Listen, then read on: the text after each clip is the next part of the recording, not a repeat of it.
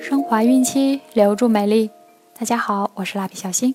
今天我们将收听的孕期生活资讯是：孕九月饮食原则，是由孕期至产后五年专业护肤品牌卡夫索为您提供。孕妈妈们可以在淘宝、天猫、京东、贝贝网搜索卡夫索，找到适合自己的孕期护肤产品哦。孕九月饮食原则：热能的供给应适量。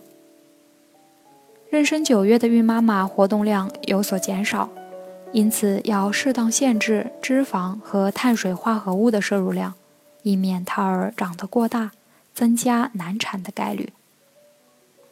提供充足的蛋白质。本月胎儿需要更多的蛋白质，以满足组织合成和快速生长的需要。同时，由于产妇分娩过程中需要大量能量，且产后身体亏损巨大，这些都要求产妇有足够的蛋白质储备。建议每天摄入优质蛋白质八十五至一百克。蛋白质食物来源以鸡肉、鱼肉、虾、猪肉等动物蛋白为主，可以多吃海产品。防止维生素的缺乏。为了利于钙和铁的吸收，孕妈妈要注意补充维生素 A、维生素 D、维生素 C。若孕妈妈缺乏维生素 K，可能会引起新生儿出生时或满月前后颅内出血，因此应注意补充维生素 K。多吃动物肝脏及绿叶蔬菜等食物。孕妈妈还应补充 B 族维生素。其中，水溶性维生素以维生素 B1 最为重要。本月维生素 B1 补充不足，就易出现呕吐、倦怠、体乏等现象，还可能影响分娩时的子宫收缩，使产程延长、分娩困难。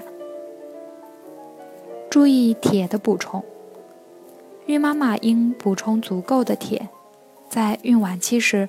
胎儿肝脏将以每天五毫克的速度储存铁，直到储存量达到两百四十毫克，以满足出生后六个月的用铁量。因为母乳中含铁量很少，若此时孕妈妈铁摄入不足，会影响胎儿体内铁的储存，导致其出生后易患缺铁性贫血。摄入足量的钙。孕妈妈在此时还应补充足够的钙。胎儿体内的钙一半以上是在孕期最后两个月储存的。若孕妈妈钙摄入不足，胎儿就会动用母体骨骼中的钙，导致母亲缺钙。胎儿缺钙时还会发生颚管及牙齿畸形，出现不对称现象。多喝牛奶。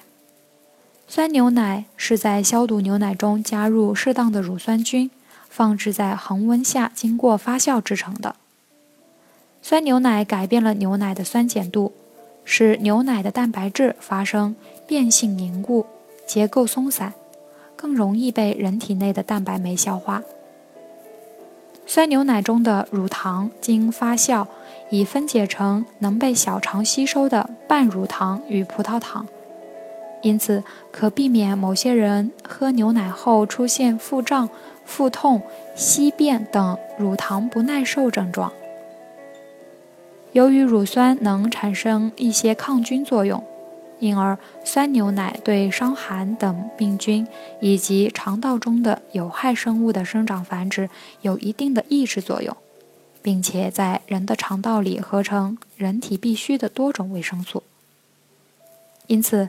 酸牛奶比普通牛奶对孕妇、产妇更为适宜，但是切不可把保存不当、受到污染而腐败或变酸的坏牛奶当做酸牛奶喝。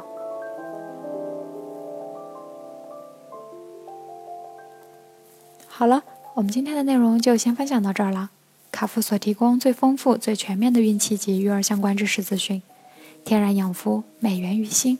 让美丽伴随您的孕期，蜡笔小新，愿您孕育的宝宝健康聪明，期待您的订阅。我们明天再见。